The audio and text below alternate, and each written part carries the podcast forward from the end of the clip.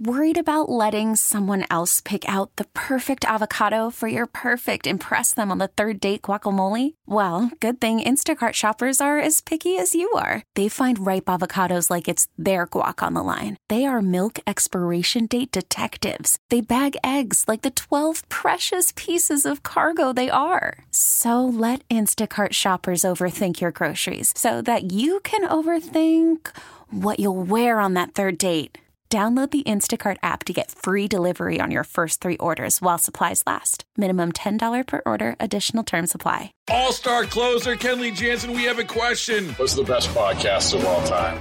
Baseball isn't boring, baby. I'm Rob Bradford, and every single day I'm sitting down with the biggest names to show you this great game is the greatest game. It's my podcast, it's my passion. It's a cause I started more than two years ago and is now the most prolific national daily baseball pod there is. Another fact. So jump aboard the BIB Express. Follow and listen to Baseball Isn't Boring, presented by Wasabi Hot Cloud Storage on the free Odyssey app or wherever you get your podcasts.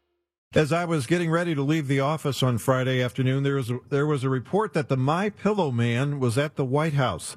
A Washington Post photographer with a long lens snapped a picture of a document he was holding that it was curled over. You could only see half of it, but it seemed to say something about how President Trump should take drastic measures to save the Constitution.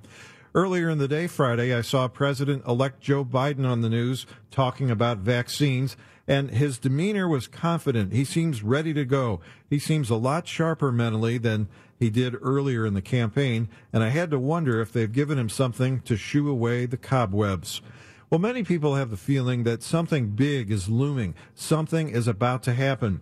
I read the comments on Secretary of State Mike Pompeo's Twitter page, and one woman said she feels like his Twitter page is the last haven for stragglers who used to go to all the other accounts that have been banned.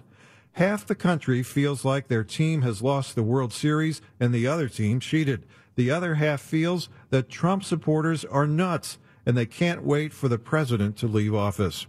Not knowing what to think, I bought a few gallons of bottled water and put them in the basement on the floor where the basement crickets hop at night. A few weeks ago, I bought some firewood just in case something happens and our only heat source is the fireplace. But who knows? I mean, usually in situations like this, nothing happens. Remember Y2K? Remember the Iben Browning New Madrid earthquake prediction? Remember the Geraldo Rivera special on Al Capone's vault? I remember four years ago when people were sobbing and taking time off work and college classes were canceled because Hillary Clinton had lost, but life went on, and hopefully life will go on again.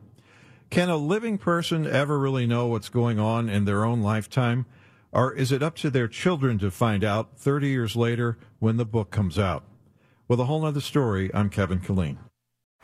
Baseball is in full swing. NBA playoffs are heating up, and your NFL team is gearing up for training camp. Listen to the latest on the teams you love here on the Odyssey app. The biggest sports radio stations in the country, providing unrivaled local coverage of their teams, all in one place. Exclusive interviews with players, coaches, and team executives, streaming live and always available on demand. Stay in the know with your favorite teams right here on the Odyssey app.